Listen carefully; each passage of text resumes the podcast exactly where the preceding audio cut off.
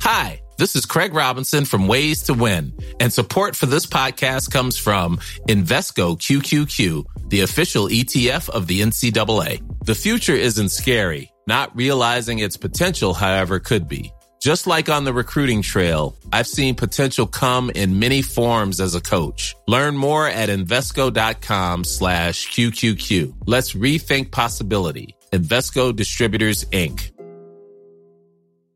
Quality sleep is essential. That's why the Sleep Number Smart Bed is designed for your ever evolving sleep needs. Need a bed that's firmer or softer on either side? Helps you sleep at a comfortable temperature? Sleep Number Smart Beds let you individualize your comfort so you sleep better together. JD Power ranks Sleep Number number 1 in customer satisfaction with mattresses purchased in-store. And now, save 50% on the Sleep Number limited edition Smart Bed for a limited time. For JD Power 2023 award information, visit jdpower.com/awards. Only at a Sleep Number store or sleepnumber.com. When you're ready to pop the question, the last thing you want to do is second guess the ring. At BlueNile.com, you can design a one-of-a-kind ring with the ease and convenience of shopping online. Choose your diamond and setting. When you find the one, you'll get it delivered right to your door. Go to BlueNile.com and use promo code LISTEN to get $50 off your purchase of $500 or more. That's code LISTEN at BlueNile.com for $50 off your purchase. BlueNile.com code LISTEN. You are listening to Missed Apex Podcast. We live F1.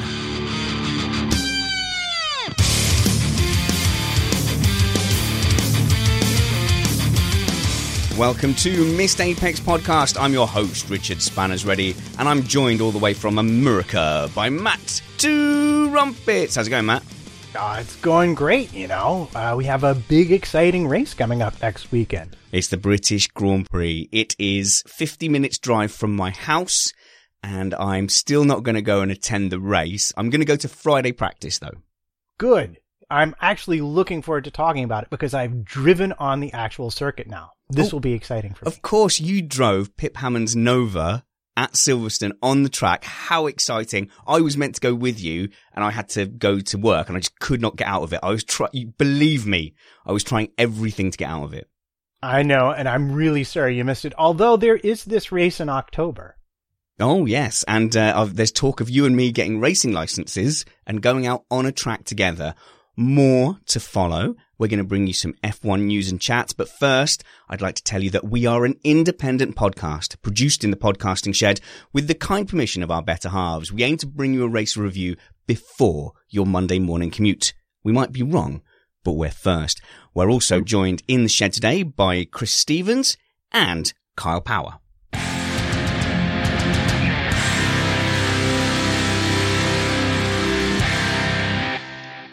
Chris Stevens. I still think of you as our news guy, even though you've gone and got yourself a proper job within motorsport. But this week has been filled with some of the most sensational news stories. So I can only conclude as a punter off the street that this is the most incredible week of F1 news there's ever been. Well, I mean, I may not be uh, a journalist anymore, but I still know uh, a good news story from a fake one.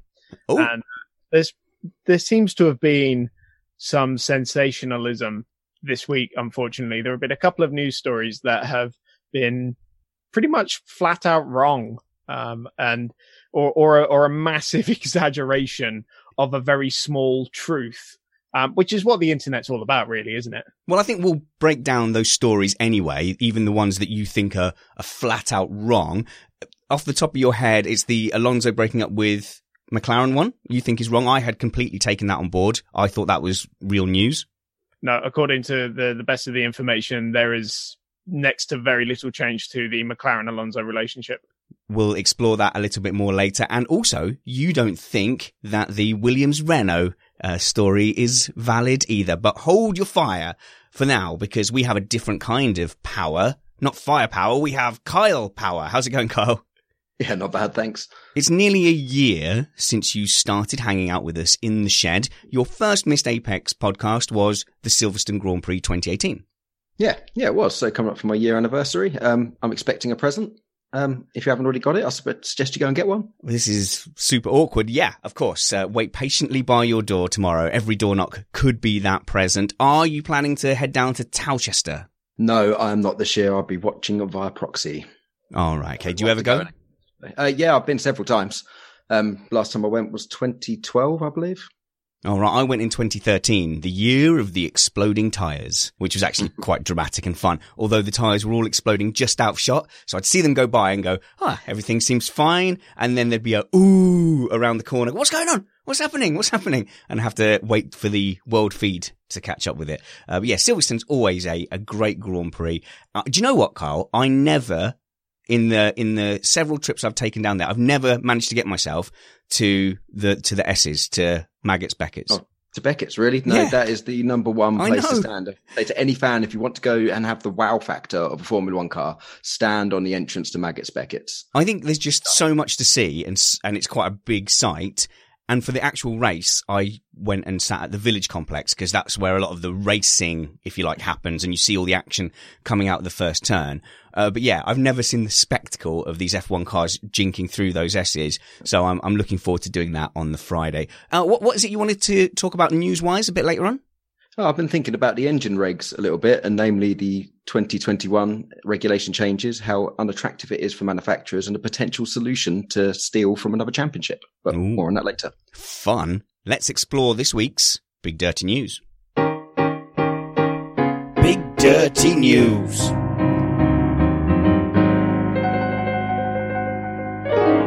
Well, Matt Trumpets is our show dog, our showrunner. I, I was caught between showrunner and top dog, and I've come out with the worst possible solution. You're our news hound, Matt. What news are we exploring first? Well, I think probably uh, we should start with the last race. We all saw that Mercedes was not entirely present in the way that we've become accustomed to, and we now have some information as to why that is. Specifically, not just that they weren't able to get cooling right, but that there was no way they could have gotten the cooling right because in the uh, Formula One tradition, their radiators aren't quite big enough. Oh, wait, explain that. Their radiators aren't big enough, and they've only just discovered this. Yes, well, I think they got caught out by the extra high temperatures that Europe is uh, suffering under in general as things go on. But essentially, the radiator size determines how much heat can be bled from the engine given the speeds at which they travel. And there's just simply not enough uh, surface area uh, for them to get rid of the amount of heat that's generated once it gets over about, I think it was 28C. They may not have just discovered this. I mean, they're only just admitting to it, is how I like to look at it. Kyle.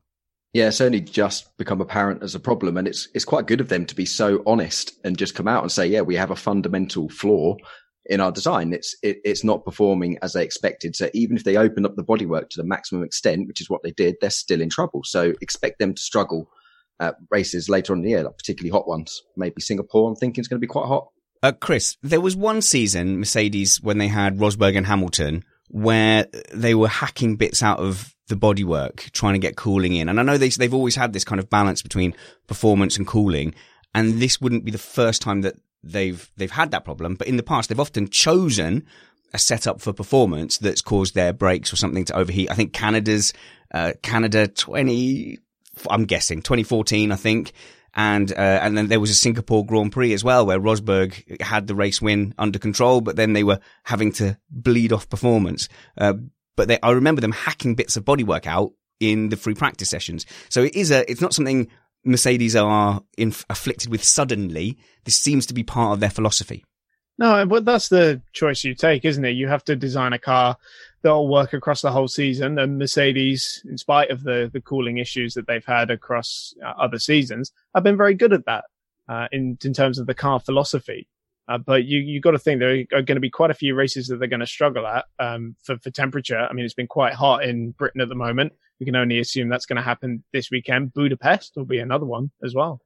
So I'm, I'm assuming in the chat room that Hell Yonomi 666 isn't a Mercedes fan because with this talk, he's saying hoping for a heat wave. Uh, Merckman is also saying hot, hot, hot. Philip Allen says this, the Sunday temperature is meant to be 23 degrees. However, I've, I've got a feeling that, you know, that that might feel a little hotter. It's exposed. It, the weather forecast is a, for a very sunny day as well, Matt. So is that the trend that we're we're looking at? In fact, we'll go to Kyle. Are, are we are we looking at when it's hot, Mercedes are going to struggle? Uh, yeah, also, and when they are mired down in a pack, if they have a problem in qualifying or if they make a bad start and they're in a big chain of cars trying to trying to follow through, so they're going to be struggling. So, so don't expect if a Mercedes is out of position for them to be fighting back through at hot races. Uh, Zibby in the chat room makes an interesting point as well. That's to do with altitude as well as uh, the temperature, because of course, the higher up you are, the less air you're getting into your radiators. So tracks like Brazil and Mexico, for example, are going to be other ones where they may struggle. Right. Well, uh, Erudite 450 points out what I was also wanting to say, which is that this may not be so much of a flaw as simply a compromise. They might have looked at the totality of the season and decided the gains bought by having the smaller radiator and tighter packaging are, are outweighed by those races. In other words, yes, we had to, I mean, I mean, look at them. They ran in, they ran in limp home mode. And where did they finish in Austria again? Well, Chris, obviously tight packaging was your right said Fred cover band at school. Uh, but what do you have in addition to that? Well, I mean, we're sitting here saying, oh, it's a big problem for Mercedes, but as Matt said, they came fourth and uh, fifth, was it in, in Austria, fourth and sixth? And and they won every other race this season. So it's clearly not afflicting them all that badly. Yeah, it's an age old. It's the age old adage of yeah, you design a car for the whole season, so they can take a hit at the occasional extremely hot race at at the expense of being amazing at the other races. At any rate, unless it starts blowing up for multiple consecutive races, I don't think it's going to affect their championship all that much.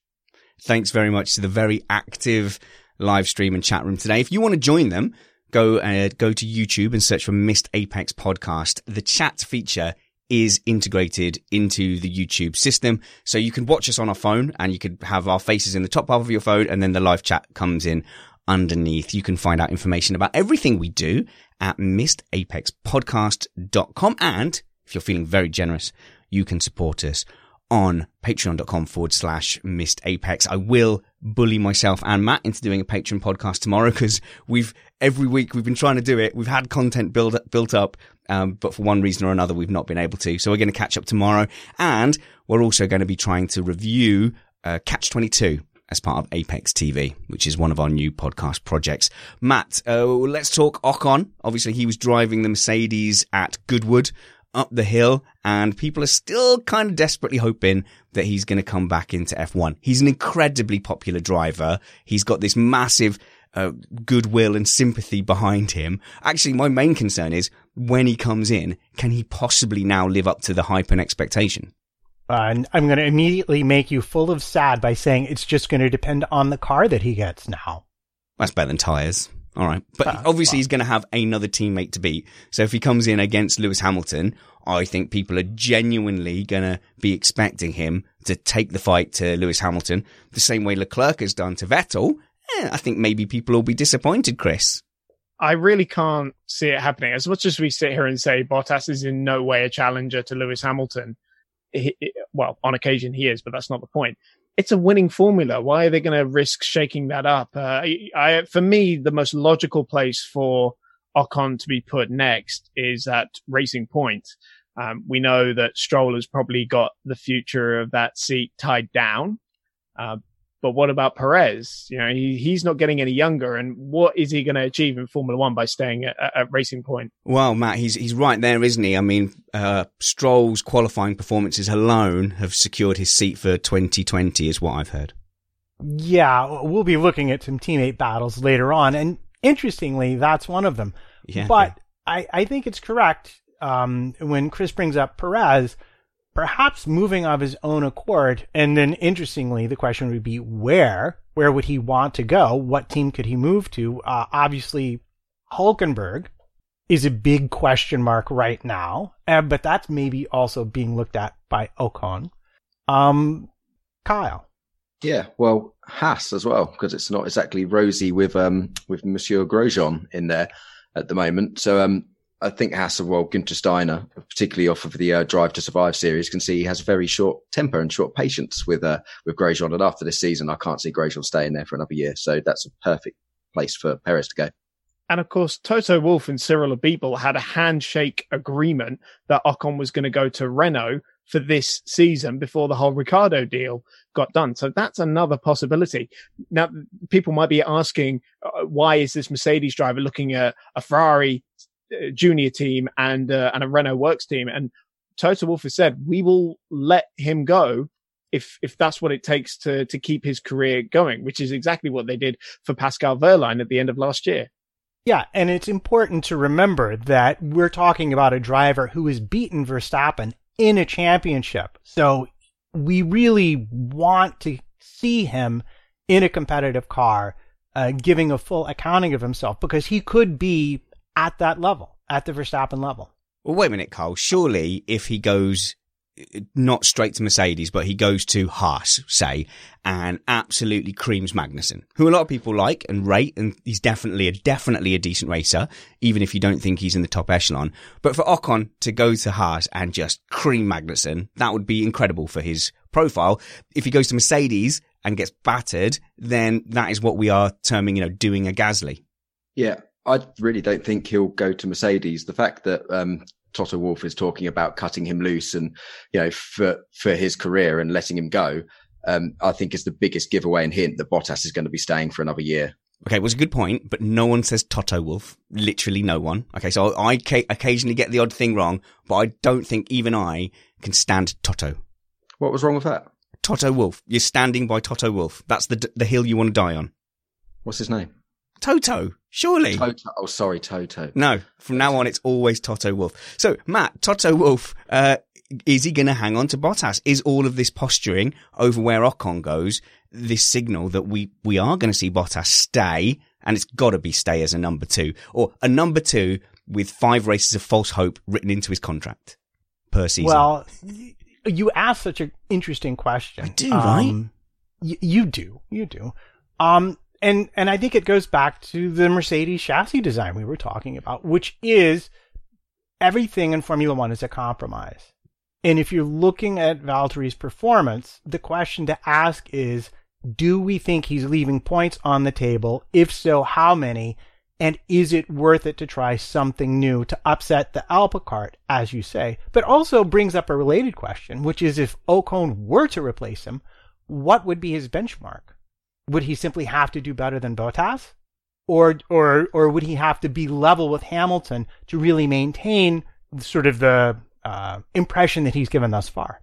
Um, I can't see why they would want to do it. It's working so well. He's hardly giving away any points. They're they're a commanding like point in the in the constructors championship. They they might want to get the one two in the drivers, but they don't want to destabilize their golden boy, which is Lewis. So I I can't see why they put Ocon in. And if they do, they'd expect Ocon to be troubling him a lot more than Bottas is, and that's just going to cause friction. So I think it's a bad move. You ask me. Yeah, one of the key giveaways really is Lewis Hamilton's attitude towards Valtteri Bottas. So he compliments him. He says he's a great teammate. If Bottas gets a pole, which he often does, Matt, uh, Hamilton is straight over there tapping him on the back. Oh, well done. You know, that's really, that's really good considering I'm so much better than you. Well done. And if Hamilton's happy, maybe Mercedes is happy. Uh, in other words, you're saying he's getting the same treatment from Hamilton that Raikkonen got from Vettel at Ferrari. Yeah, he's such a good guy, such a great driver. You know, it's a real challenge. It's a real challenge. This, uh, yeah. So yeah, why why rock the apple cart? Uh, but I think Carl is right, Matt. Bottas isn't giving away points like in the same way Gasly is. He's just not quite on Hamilton's ultimate race pace. Yeah, and and that's why I would, uh, unfortunately, uh, for the sake of the show, pretty much have to agree. I think unless he ha- suffers an utter meltdown over the second half of the season, it's unlikely that they would want to move him on till they felt like maybe Hamilton was ready, you know, winding up his career, and they want to bring in whatever young gun they're going to bring in to take over for him. They're not going to want someone who can who who will pose that kind of an existential threat to his leadership at the team. But on thinking about it, I did want to bring up the Perez to Haas thing again because I, I, think there's another angle to that. We all know that the uh, Rich Energy lawsuit has been wound up with them having to turn over their numbers for oh, production yeah. Yeah. and sales and stuff like that. And it just occurs to me that Perez not only is brilliant with the tires, which I've always given to him, he's like the tire whisperer, but he comes with an awful lot of funding too, and Haas may be needing some extra money once these numbers are, are shown to the public. So I would keep an eye on that one for sure. Oh, okay. Sorry, I, I, lost how we got from Bottas to Perez to Haas. Uh, was there a link there, Matt, or have, have I gone mad? Ocon. Oh, right. Okay. Yeah, that's fair. What I'd love to say is, okay, so I see what we're doing. Right. We're, we're saying if Ocon goes to Racing Stroll, then Perez gets booted out to Haas and it, that ties up a nice, li- neat little bow. And the, the only person to miss out is Grosjean, who has a new fluffy kitten anyway, Chris. So he's happy. But there's a chance that, uh, the Strolls may want to bring up another Canadian, Nicholas Latifi, to the team uh, next uh, season, who we all know uh, has some funding himself, uh, and create a Canadian super team over there. Excellent. I want to go back to Mercedes now for a little while because a lot of the complaints coming out of, you know, Click Farm F1 and people getting bored at the beginning of the season uh, was to do with the fact that Lewis Hamilton seemed unchallenged and he wasn't challenged by his own teammate and Mercedes are not being challenged by Ferrari. So the issue I'd like to raise is that of the supposed Mercedes dominance. Now we've been doing a bit of maths and by we, a, friend of mine who's much better at this kind of thing. And let's see if you think these are fair parameters because we haven't finished all the maths yet, but this is a theory I would like to lay out and develop. So you tell me if we've got any of these rules wrong. What we'd like to do in 2017, 2018 and 2019 is to forgive Sebastian Vettel all his mistakes, all his driver errors. And I know Matt's going to say, Oh yeah, but it's the car and the hole in the air or some, some magic reasons, Harry Potter style, uh, Harry Potter style logic. But we're going to forgive all those mistakes and say he keeps it on the road. What we're also going to do is we're going to retire Lewis Hamilton. So we're going to have retired him in 2016 that he, let's even say he beat Rosberg and that went, right, that's it. Enough titles for me. I'm doing one. So what we've got now is we've got Bottas in as a number one driver with a compliant number two wingman who finishes every race just behind him, never tries to overtake him, and wherever they start on the grid, he'll catch up or fall back to be behind Bottas. I suspect when we do this maths, Matt, that we're going to see that the gap isn't as big as it seems, and there might just be a genuine driver performance and driver bringing it home difference between those two teams. Yeah. Would you like me to point out the two problems with that, or do you want to save it, it for no, Kyle? No, I'd, I'd, I'd love it. Go for it. Okay. All right. Problem number one. Uh, we know that in many races, uh, Bottas started behind Hamilton and was in traffic, and that therefore immediately affects the performance of the Mercedes to an extent. And importantly, for every race where Hamilton was in the lead, Bottas also received suboptimal strategy in terms of finishing the race as fast as possible because that has been Mercedes' oh, right, method okay. ah, of dealing with the drivers. Ah, but see, both those options are harsh on Bottas. So what you're saying is it will make Mercedes look relatively weak to do that, but will also you'll be giving one place to Bottas in nearly every race that he didn't finish ahead of Hamilton. He's gaining at least a place and if Vettel finished behind him or a Ferrari finished behind him, we're going to shove a, a Mercedes of his compliant teammate in between them. I'd have to think about it, but ah, it, it sounds it, it, it's that's an interesting corrective. Yes, I think no matter how you look at it, we're hardly in the Schumacher days where titles were being won by August and September. You know, this we, is well, we'll see, but yeah. Well, yeah. maybe different this season, but like even so, this is this is still a relatively competitive F1. I mean, maybe even people like me, because when I first started watching Formula One, you had Ferrari, Red Bull, and uh, McLaren all going for the title, and there were five guys going into Abu Dhabi who could have, uh, or four guys going into Abu Dhabi who could have left champion that year. And then we had seasons like 2012 where there was seven different winners in seven races, and I think we got a, a little bit spoiled during that period. Right. So did they not have a different point system when Schumacher was winning all those championships? Yeah. Uh, which would have affected when the races were over because the points were smaller or bigger. But but it was harder to build an advantage because there was fewer points between winning and, and coming second. So if anything, that that concludes yeah, Schumacher yeah. Uh, more dominant. I was going to say, Carl, it wasn't it designed because they didn't like the fact that you could win a championship with less wins. They wanted the person who won the most races to be the champion.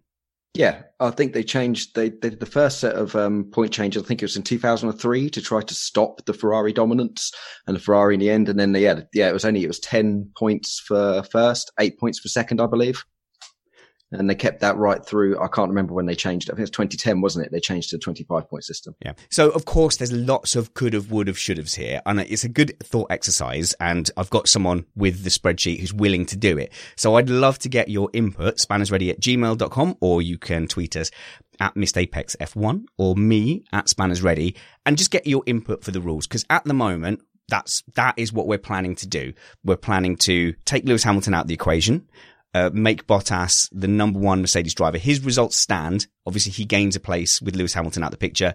His wingman is always behind him, and Vettel never spins.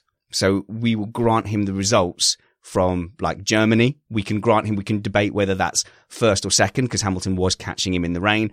But for example, he wouldn't have spun wheel to wheel at Bahrain. Uh, we'll, we'll say like Leclerc's engine blow up didn't happen there either. And, uh, you know, things like him punting Bottas at Paul Ricard last season, we'll take that away as well and try and work that all out. Chris? I'm still a firm believer that Sebastian Vettel should have won the title last year, as I'm sure many of us well, are. Yeah. And this is what I'm trying to work out. Yeah. And I think, I think 2017 Kyle, even that was the one where he really had a real good shot at winning the championship. And that's the one initially we're looking at as being a Vettel title. Yes, 2017 and 2018. What a lot of people seem to forget is um, it, it, looks a lot worse than it actually is. There was a lot of choking going on from every from all the other rivals, and Mercedes and Hamilton just did a solid job, and everyone else choked around them. So without that chokage, so to speak, um, it would have been really close, and we would have had a hell of a fight. But it looks a lot worse than it actually is in 17, at least there was some reliability coming into play with Ferrari. Well, yeah, we all remember mm-hmm. Suzuka when he lost the spark plug. At, at least in 18, it, was it was really really solid, and it were you can really only pin it on Sebastian Vettel making errors because those two cars were very very evenly matched, and uh, for the first half of the season, you we argued that the Ferrari was ahead. Well, we've got uh, people in the chat room. I think Ferrari fans saying, "Please don't hurt us anymore." Uh, Dean uh, Dehin says these people are delusional. If you correct for all of Vettel's mistakes last year, Hamilton would have still won by Brazil. I think it would definitely have been a lot closer. So that's why I was saying 2017 is the one that I'm really looking at if it had worked out like that, if you'd have had Hamilton 2015, Rosberg 2016, Vettel 2017, a really close championship 2018, I don't think anyone would have come into this season going, oh, it's just Hamilton Mercedes dominance, Carl. That's really the point that I'm trying to drive at. Is it as bad as all that? Because people have called this the most dominant uh, era of F1 ever. And I just, that's not sitting right with me, and I'd, I'd love to push some numbers, and I'd love to know why you think I'm wrong. Yeah, well, there's also um, the fact of quite a few Ferrari strategy errors and and Vettel actually having to question and double double ask the team on the strategy and more or less dictate the strategy from the car, which couldn't have been a good thing for his um for his for his race performances. So so it's not just all on Vettel, to be fair. It's like Ferrari made some very questionable strategy mistakes. Okay, so uh, yeah, hell, you know me saying ifs and buts, candy and nuts. I did say that right at the beginning. Of course, this is all ifs and buts, Matt, but it's just a thought exercise to say, is Hamilton winning because he's doing well or is it all being gifted to him? That's like the eternal question in Formula One. My main grievance is in other sports, we don't go, oh, it's so boring that Nadal has won on clay again. I don't really know tennis. I think that's the one he's good at. We can't, we celebrate it more. In F1, we don't tend to do that. I do remember even in Schumacher and Vettel's dominance, people were like, oh God, again. The end of 2013 had some really good racing.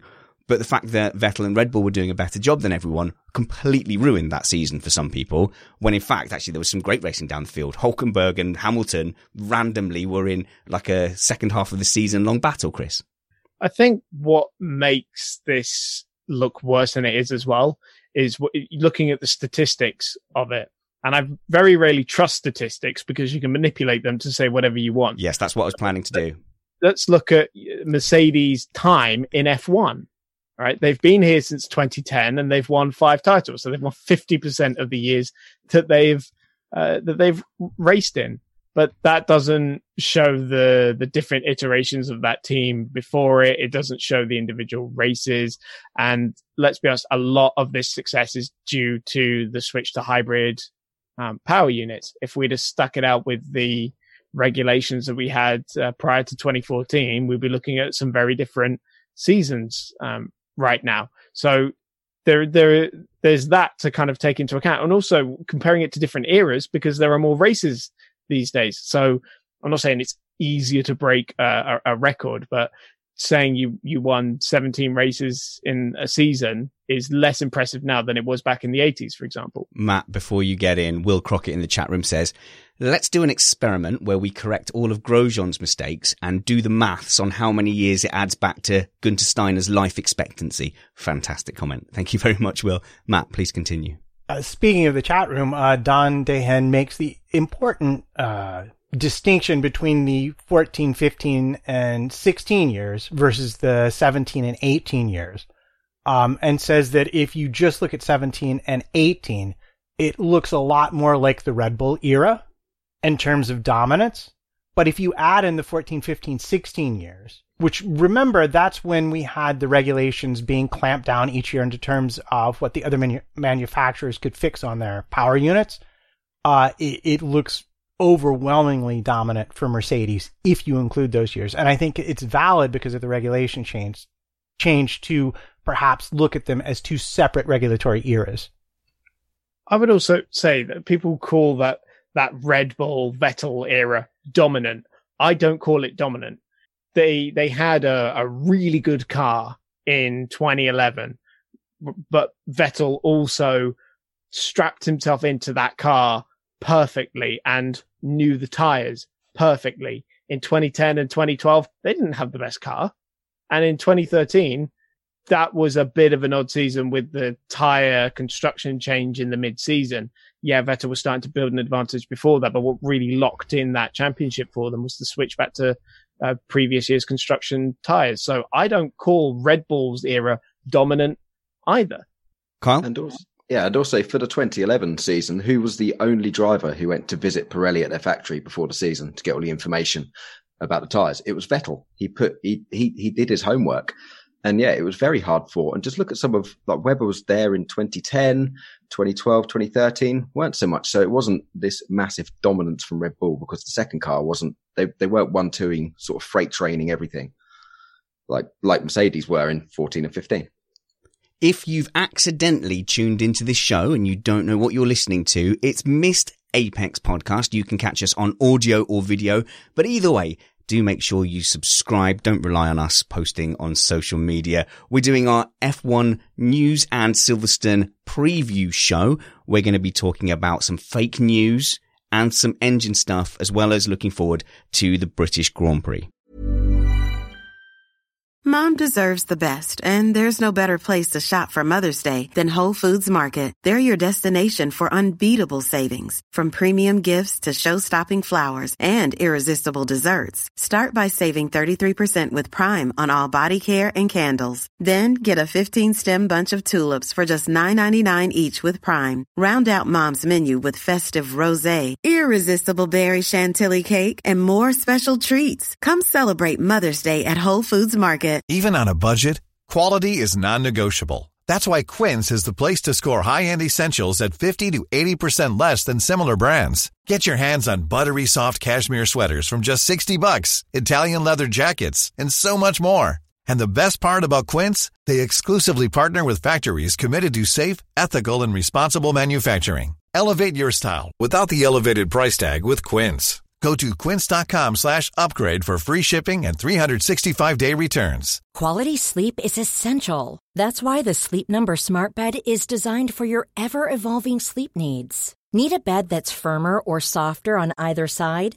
Helps you sleep at a comfortable temperature? Sleep Number smart beds let you individualize your comfort so you sleep better together. JD Power ranks Sleep Number number 1 in customer satisfaction with mattresses purchased in-store. And now, save 50% on the Sleep Number limited edition Smart Bed for a limited time. For JD Power 2023 award information, visit jdpower.com/awards. Only at a Sleep Number store or sleepnumber.com.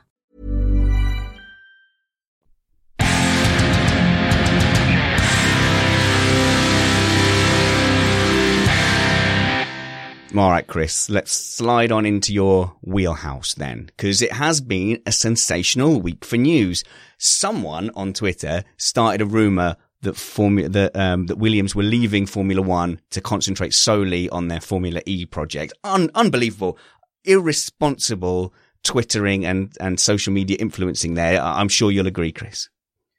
No, absolutely. Um, no, I, I, couldn't possibly say about that. Uh, the uh, the Jaguar project is uh, it's really important uh, to them. Uh, so, so, Formula, uh, sorry, Williams support Jaguar in Formula E at the moment, but you know it's just a paint job away, isn't it? For for that being Williams. Well, I mean, Jaguar is a little bit strapped for cash. It's a good job Formula E is a relatively cheap uh, series. So, but, oh, are you saying Formula E is cheaper than Formula One, the sport in which Williams is struggling to keep up with financially and are about eight seconds off the pace, and that they could turn their attentions to Formula E because they gamble on it as a, a, a, a sport of the future, and they already have a stake in a team which could do with financial backing from a team that can't afford Formula One as much, but does have the investment for Formula E that also happens to have a really good electronics and hybrid department, such as Williams. I mean, nothing's adding up in this story. It's a horrible rumor, Chris. I, I'm, i really regret I, st- I really regret it was started. Yeah, well, of course they did the battery for the first four seasons, and that's why it was a bit controversial. They were getting into bed with Jaguar, and of course now they're doing uh, the battery for the new Extreme E series um, as well. So they have uh, plenty of knowledge in that department. What's wait? What what's the what's the Extreme E series? Extreme E is it's electric off roading, so it's a it's a bit like as if Dakar was turned into a championship with uh, all electric vehicles. Oh, cool! I mean, it is coming, isn't it? It is coming, the electric revolution, Chris. But for for the foreseeable future, F1 is going to be the top dog financially, and Formula E is going to be cheaper. Well, a, a, an electric the Volkswagen just took the the lap record at the Goodwood Hill climb, so it, it's coming, it's coming, baby, beating a 20 year old record. Um, um, but the, the Vox, story... Volkswagen. Sorry, I had to correct you. I'm I'm really particular about pronouncing names incredibly accurately. So sorry, I had to stop you there. I know you are. Mm. Um, the, the, the story that's caught my eye about Williams um, this week, though, is the idea that they're going to switch to Renault engines for next season, and I cannot possibly think of one reason why you would do that. The Mercedes engine is the only redeeming thing about that car at the moment, apart from one of its drivers, which doesn't count. So why on earth uh, now I know Matt's going to come up with uh, with an argument here that I I know I know what you're going to say about gearboxes and stuff, but it's just not a good enough reason. I tell you what, Matt, can you can you imagine the the Williams launch next year with the Williams Renault, and it'll be like the lights coming up, and it'll be doom doom. Last season, you think we made the worst possible car, but we took the one good element. And we made it worse. Introducing the new Williams Renault. Well, of course, there's a one word argument uh, for why they might do such a thing, and that would be money. Cha-ching. It's all about the money, money, money. I, I yep. did a I did a parody of that, still available on my SoundCloud. But I would say that the real reason this has got so much traction is that if we were to just posit that such a ridiculous thing were to happen, then that leaves Mercedes looking for a team that might want an engine. And oh, where might they go? McLaren, maybe? And if they did, how ridiculous would that be?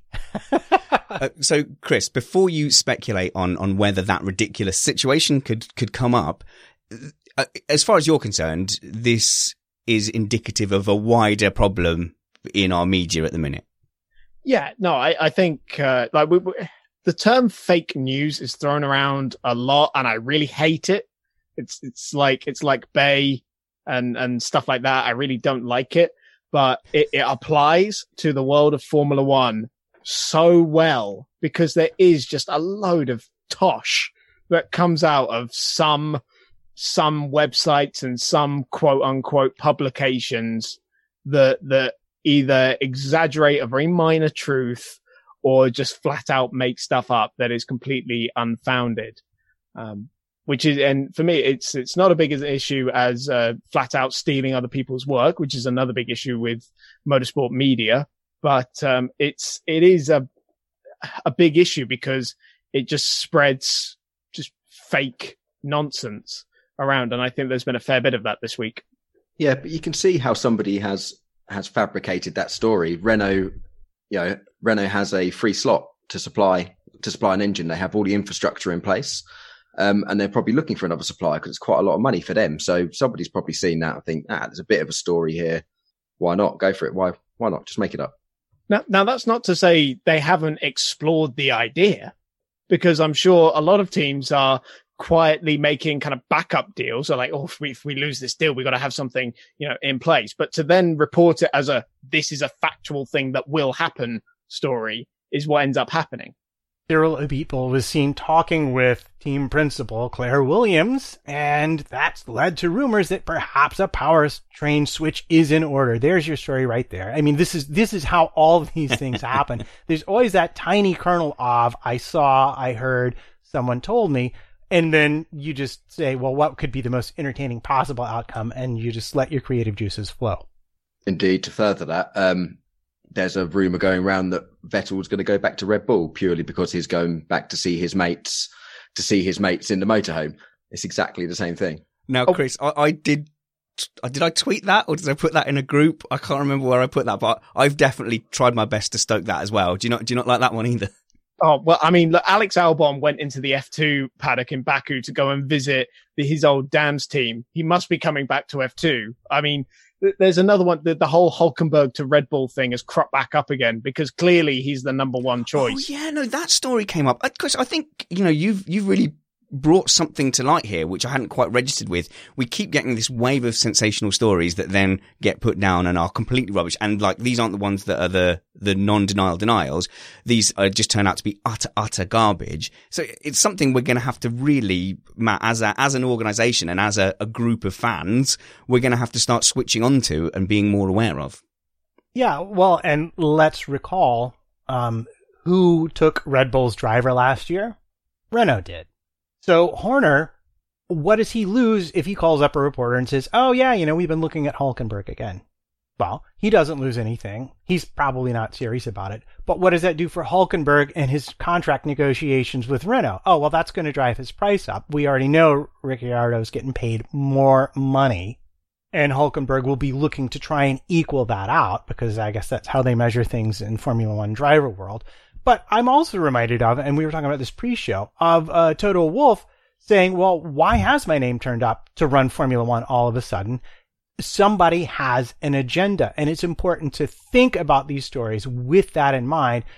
Who might have an agenda? Who might that benefit? And, and you can sometimes try and work backwards and maybe get an idea of what's really going on beneath the surface. Infer, I think is the word I'm looking for. Stuart Neal in the chat room says Spanner's working to be the Donald Trump of F1 with all his tweets. Now, let's be fair. I think I am fairly obvious when I'm being tongue in cheek. And if I think it's a thing that's really true, I tend to understand it. So Mr. Apex will understand a thing if I think it's true. Uh, but Matt, I, I heard people pointing the finger at the former administration, especially when all this F1 is boring, F1 is dead stuff came up. They went, well, who would benefit from that? Either someone with a grudge or someone who wanted to get back into F1. So, Chris, it is worth looking at the, the underlying agendas behind all these stories. Not everything is just for clicks. Sometimes people are driving an agenda. Yeah, absolutely. I mean, the, the way it works in, in media sometimes is, uh, you know, you do a favor. Um, I'm still just trying to get over the, the, the, fact that you tried to do sarcasm on the internet and people didn't didn't pick up on that. I, that's never happened before. All right. Okay. Um, well, let's, let's talk more wild speculation and rumors. In fact, let's quash this one, Chris. And I'm, I am going to circle back around to the Vettel rumors. But uh, Alonso was reported of having, as having broken off his ties with McLaren. And, and that gained lots of traction. I haven't actually seen anyone denying that. So when this morning you said to me, no, that's rubbish, I was like, oh, I, am going to have to start actually applying critical thinking to my F1 news feed, and I didn't sign up for that. No, I mean he himself, uh, you know, j- joked it off, and uh, a lot of uh, people that uh, that I've been talking to have said that there's next to no change in their uh, relationship. Um, now, that's not to say that might not come because we all know Alonso could come back to F1 in, in 2020. And it doesn't look like it will be with McLaren because the future of that team seems locked in with Norris and, and Sainz. Wait, wait, stop. Sorry. hold, you know, when you're talking and then I drift off because I'm just waiting to go to the next topic. I was doing that. But did you say that there's a strong rumor that Alonso was coming back to F1 in 2021? Not a strong rumor. It's a possibility. Um, the door is very much open um, for him. So that doesn't mean those ties won't be cut. But in terms this week, right now, nah. Let's get Kyle's input. Well, I heard that Ooh. Alonso and Binotto are quite good friends, and Alonso's a big Binotto fan. So I think he might be. I think Alonso started that rumor himself that he's leaving McLaren, hearing that Vettel might be retiring, and opening a path for him to slip back into Ferrari. And that's full circle on Vettel leaving, going to Red Bull, Gasly out. Oh, hang on. Where does that put Verstappen? Oh, I love this. I love this stuff, kind of stuff. We'll, we'll definitely do loads of this uh, as it comes uh, as it comes about to the summer, and we can properly, properly talk silly season, Chris. So, as far as you're concerned, though, the relationship with uh, Alonso and and McLaren stays the same. They had said, basically in the new story I saw, which I am starting to trust the source less and less. They said that it was because of the debacle in the American uh, mini Formula One, whatever that's called. I mean, there's no doubt the Indy 500 project was a colossal failure. But uh, McLaren has been a bit of a failure in Formula One for the last four or five years, and that didn't stop Alonso breaking ties with them then. So, so why with this? Because he's also not with Toyota anymore in the World Endurance Championship. That's ended as well, so he doesn't have any uh, commitments uh, to that, having just won them on for the second time uh, through pure uh, performance and uh, not at all to do with uh, a sense of failure on his uh, teammate's car. Oh no, you see, he's just purely he's he's cutting ties of everyone else and clearing his way for his move back to Ferrari. It's exactly what's happening.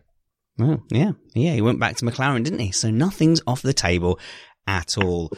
Kyle Power, you race go-karts. You are a, somewhat of a karting outdoor expert. You have some videos on YouTube, which you can find by searching for Kyle Power. And you are a, a, a driving and karting subject matter expert for BBC Radio Cambridgeshire when you pop on there as a guest. Kyle Power, uh, nice of you to be here for the last year, popping in and out. We've enjoyed your company. I can't lie. I thought you were a very strange looking and weird man when I first met you at the British Rent a Car Championships, but I'm glad you're on board here. Uh, I see you've, you've changed your sign in the background, which was previously supporting Brexit by saying leave, uh, and you've changed it slightly.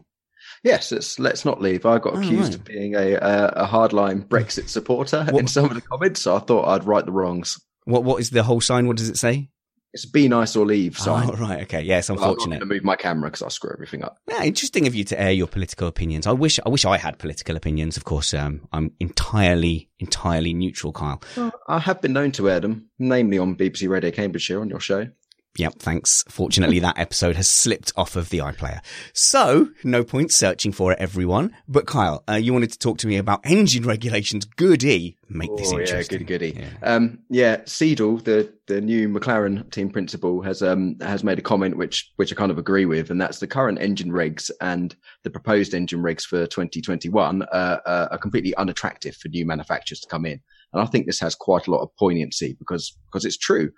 We want more manufacturers to come in, but but a manufacturer from the outside, like Porsche, who actually had their engine semi-developed, are looking at this. They're looking at the struggles that Honda have had, and it and it really puts them off. And a lot of the a lot of this um, the contention is around the MGUH.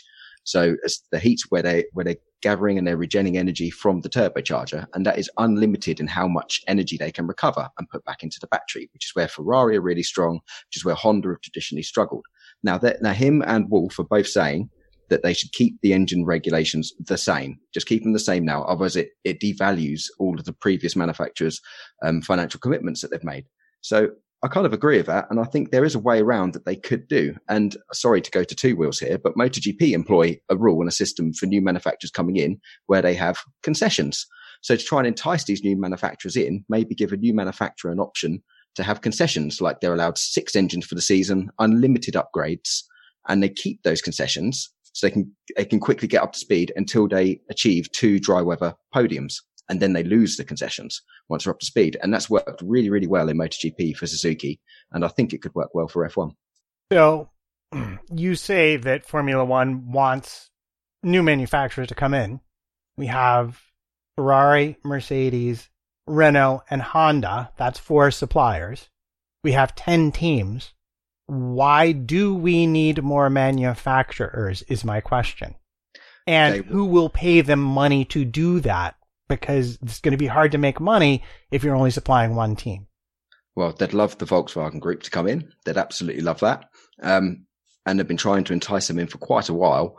Um, and also it, it, it's security for the future of the sport with a lot of independent teams, money getting tight and potentially falling off the ladder. Uh, having a full blown manufacturer input into the sport can only be a good thing for its longevity. I don't think we're shy of slots on the grid either in Formula One. We could afford to have an 11th team, or even a 12th team, or a 13th team, to be honest. Um, so there's no reason why a manufacturer couldn't come in with its own uh, team and then supply another team somewhere else along the grid, maybe even invite a junior team to come with them as well. The sort of juxtaposition with the engine regs at the moment is that, you know, F1 wants to bring in new manufacturers and they say, well, get rid of the MGUH and we'll come in. And then the teams will say, well, hang on a minute. We've spent all this time working on the MGUH. If you get rid of it, then we're going to stop, you know, doing, doing F1. And that's the, the big battle going on with that at the moment for 2021. Kyle, I think the, the question everyone's going to be asking there is, did Chris use the word juxtaposition in the correct context? I think no. Not quite. Um, I'm not exactly a grammar king, so don't ask me. but but yeah, the um the only way I can see them doing it is having some sort of con- uh, concession rule because I totally agree with the current manufacturers. They've invested uh, an utterly heinous amount of money into developing these systems, and they also want to keep it relevant for future markets. And and energy recovery and these ecosystems is very relevant for the future market. So dropping the MGUH would be a regression, a sort of dropping Concorde type regression type thing, and they don't want to do that. So I agree with them. Um, Philip Allen in the chat brings up the excellent point that the current uh, formula for rewarding manufacturers for placement stops at 10th place. And for new entrants, as you were suggesting, you have to compete for two years before you're eligible to get any standard money from FOM. So it's not just going to be engine regulations. It's also going to have to be changing the how the money is distributed and do you think any team is going to vote for even less money being divided into even smaller slices the way things are right now? Well they already are. The the the, way the money is being distributed is already currently being shaken up. So why not allow that to implement an 11th or 12th uh, team? And I have to, the, the, the, you know, the MotoGP system does work really, really well. Suzuki came in and within two years were winning races and it's uh, working for other teams as well. There's a comment in the chat room as well, actually, about why don't they use balance of performance? And from my experience, uh, balance of performance doesn't work in nine out of 10 scenarios. And also, what is the point of Formula One if you're going to use balance of performance? What I would really like to see, and I think the, the real issue is a balance of engine regulations that are parametric and would allow new manufacturers to come in with different engines and make them competitive on numbers on the dyno or something like that so that we could have more engineering in the series, quite frankly. I'd love to see that. I'd love to see them open up the engine rules and basically said, look, you have this much capacity. You have to, you have to be reliant on this percentage of your engine output to be ERS and to be hybrid. How you achieve that is up to you. I'd love to see, um, different cylinder configuration. Someone be able to go to a V8, someone with a V6. I'd, I'd, I'd love to see, yeah, diversity. You could just go for total energy output for a lap, however you care to achieve it. Yeah, yeah, and let them do that. So, so that would open like we had it in Le Mans, where some used a battery pack, and then do you think where the Audis, I believe, used a kinetic system with a flywheel and stuff? It'd be love. It would be great to see this, this sort of yeah, yeah, diff- diversity essentially is what what I'm asking for. Yeah, of course it'll never happen because they'll say it, it'll cost too much. But you know, I mean, it's Formula One. It's going to cost too much no matter what rules you have. That's my rejoinder. Talking of spending a lot of money, I'll be going down to the Silverstone circuit to watch Friday practice. Let's talk about the British Grand Prix.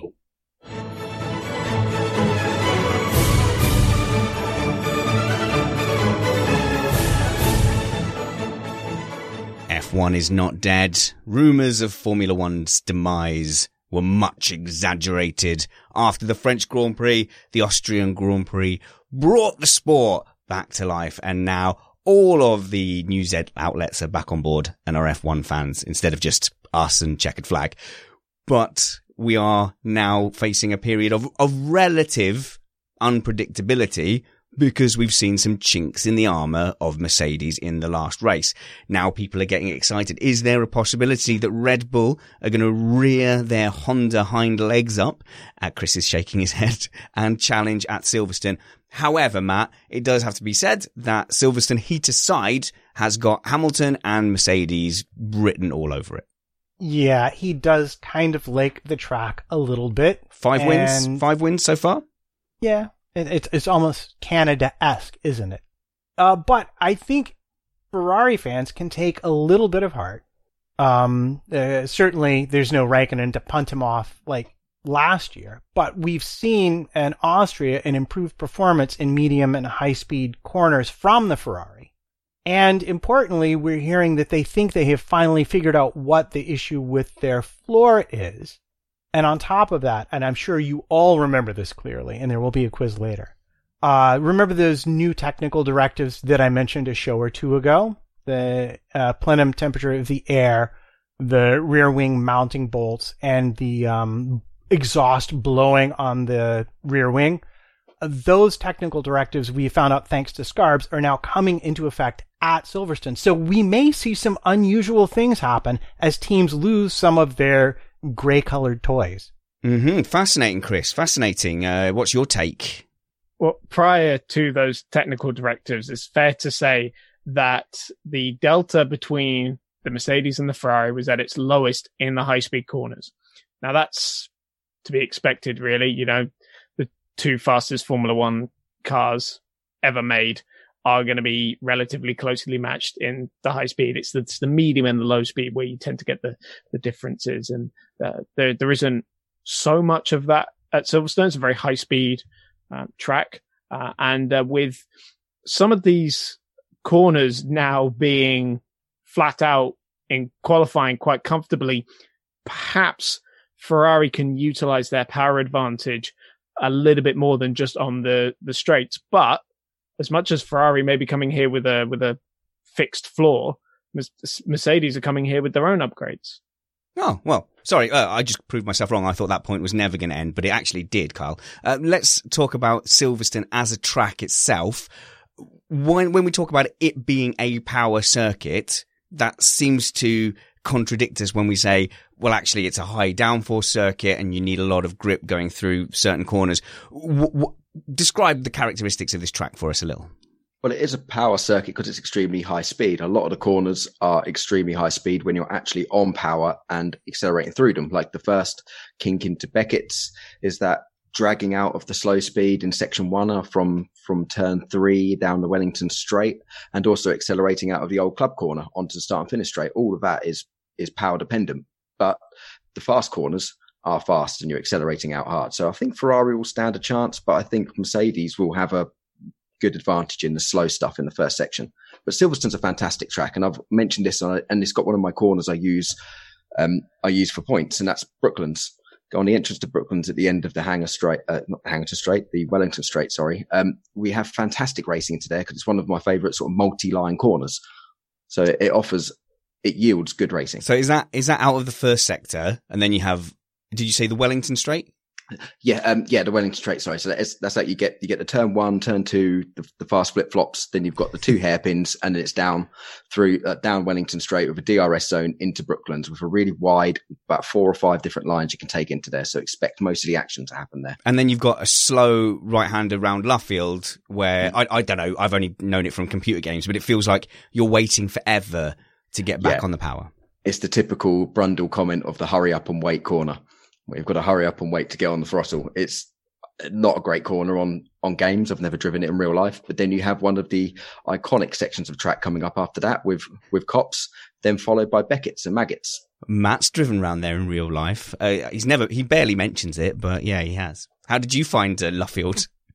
Uh, Luffield was actually, uh, it was Brooklands that I found to be difficult, which you have to get which you have to absolutely nail if you're going to get Luffield done properly. And yeah, generally in Luffield, what I heard uh, when Pip was riding with me was no, no, no, no, now. As I started to tap the throttle. It, it, but when yeah. when you get it right, there's nothing that feels better than the Brooklands Luffield complex. It's Uh, Chris, really tricky and challenging. Chris, I know you're working with a lot of the, the junior drivers over the course of the weekend. And if you watch the F2, F3, well, which, uh, which I have done from, uh, from the stand just before Luffield, like right on the right hander, you do see a lot of the drivers bin it into Luffield, like almost like on the exit to, oh, sorry, what was the one before it called Brooklands? Uh, So yeah, Wellington Straight, overdo it into Brooklands and then just don't have the speed reduced enough for Luffield and just bin it right in front of you in, in that stand. So that's quite a good place to stand. Yeah, it's where you'll see the top guys really show their their craft, especially in wheel to wheel combat. I think we all remember Vettel and Alonso having an amazing wheel to wheel battle for half the Grand Prix back in uh, 2014. But it's also a set of corners that will really highlight any issues with the car because it's such a long two two corners. You need a, a really good balance through there, and if you've got an unstable car, uh, then you're you're just going to be waiting forever to get on the power. You're going to be struggling under braking, and I think cars like the Williams, for example, that's where they'll be losing quite a lot of their time. Yeah, and I'm expecting it's all about for those two corners. It's, it's all about the rotation. They're understeer corners typically. So Brooklands, you're braking in, you're dragging brakes on the way into there, and in Luffield, as previously mentioned, it's a hurry up and wait. So you're always waiting for the front to bite. And what has what have Mercedes been been better than everyone else this year? It's it's rotation, car rotation. So I'm expecting them to be untouchable as you would expect through there. Guys, we're going to finish up today with comment of the week. Thank you very much for joining us live stream and thank you to everyone who subscribes. The, the numbers have been steadily growing for us throughout the year. It's all been looking really positive and we've really appreciated hearing from the people who've only found Formula One this season, a lot of them through the Netflix series Drive to Survive. And I always welcome your emails, spanners at gmail dot com. So thank you to anyone who gets in touch. If you would like to support us, you can keep the lights on in the shed by going to patreon.com forward slash missed apex. We have a lovely Slack community for our patrons. We try to do uh, an extra patron only content with me and Matt, although we don't hold anything back for that. So it's not like a case of subscribe to the patron only podcast and that's where we give you the real juicy stuff. No, it's worse content, but it is more personal content, perhaps. Matt, can you tell us, out of this busy chat room this week, who were the nominations and winner of? Comment of the week. Well, you'll be delighted to know I've whittled it down to just four options. Okay, that's, I mean, that's still more than the three we agreed, but fine. I'll take my victory where I can. It's just, it's just, uh, I've still got one wheel on the white line. Thank you very much. Um, starting at the beginning, Will Crockett wondering how many of those who go to the race will overtake Gasly on the A5. Bit of local humor for you. Yes, the A5 being a local road and Gasly uh, being really off the pace. I have to say, I think we might all be being a bit harsh on Pierre Gasly. Summers, Summers F1, who I'm assured will be doing a tech show whenever him and Matt can actually get a schedule together, have been talking and, and Summers is very keen to say, you know, Gasly's not got the same car. Yes, he's not doing very well. There is clearly a performance deficit, but don't think he's driving the same car as Max Verstappen. And I think we can keep that in mind as well. Who's our next nomination for comment of the week? Uh, Stuart Neal, um, Lewis is so cool. The designers did not think they needed bigger radiators. Oh, slick. Although, in the interests of Hamfosi, I have to kind of, oh, is Lewis that cool? Is he? And, and of course, uh, the one you brought up, Will Crockett, again with let's do an experiment where we correct all of Grosjean's mistakes and do the math on how many years it adds back to Gunther's life expectancy. Unless there was a Star Trek episode where that ambassador would get a wife and she was all like young and beautiful, but then she would suck the life force out of her and then she'd become like all old and that. And then she'd die and then he'd get another wife. Maybe Gunter Steiner does that with drivers. We don't know. He could just be sucking the life force out of Grosjean. And then finally, we have our friend Helyonomi 666 with the definitive pronunciation of the French manufacturer as Ren uh-oh. Scathing attack on everybody's 10th favorite F1 team. Who's the winner this week, Matt? It's got to be Will Crockett for his Gunther Steiner. Let's do an experiment where we correct all of Grosjean's mistakes and do the math on how many years it adds back to Gunther's life expectancy. Comment of the week. Well done. Feel free, Will, to add that to your Twitter bio. Lots of content coming up this week and the next week. We will definitely be catching up with Matthew Carter. Just a, a, a matter of finding a hole in our schedules. Matt's going to be catching up with Summers for Tech Time. Me and Matt will also be doing a Patreon podcast on Monday. We're also going to be reviewing the W Series race that happened at the weekend. And me, Matt, Thunderbeast, and Simon Dan are collaborating to do Apex TV, where we'll be catching up on the, the, the series, the new series, Catch 22. Until next time, remember that wounds heal, chicks dig scars, and glory that lasts forever.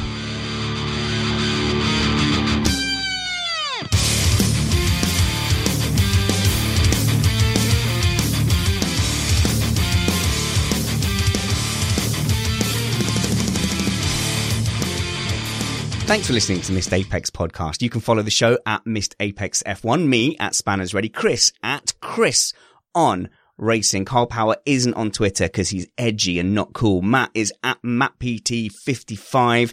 And if you want to come and hang out with us and have beer, we are going to Buckmore Park on the 21st of September. We're going to be karting from around 1 p.m. all the way through to about 6 p.m. You will get three heats and a final. It's a fun, long day of action packed karting. Go to missedapexpodcast.com forward slash karting to book your spot to join us and we'll be hanging one on in the evening at the bar at Buckmore 2.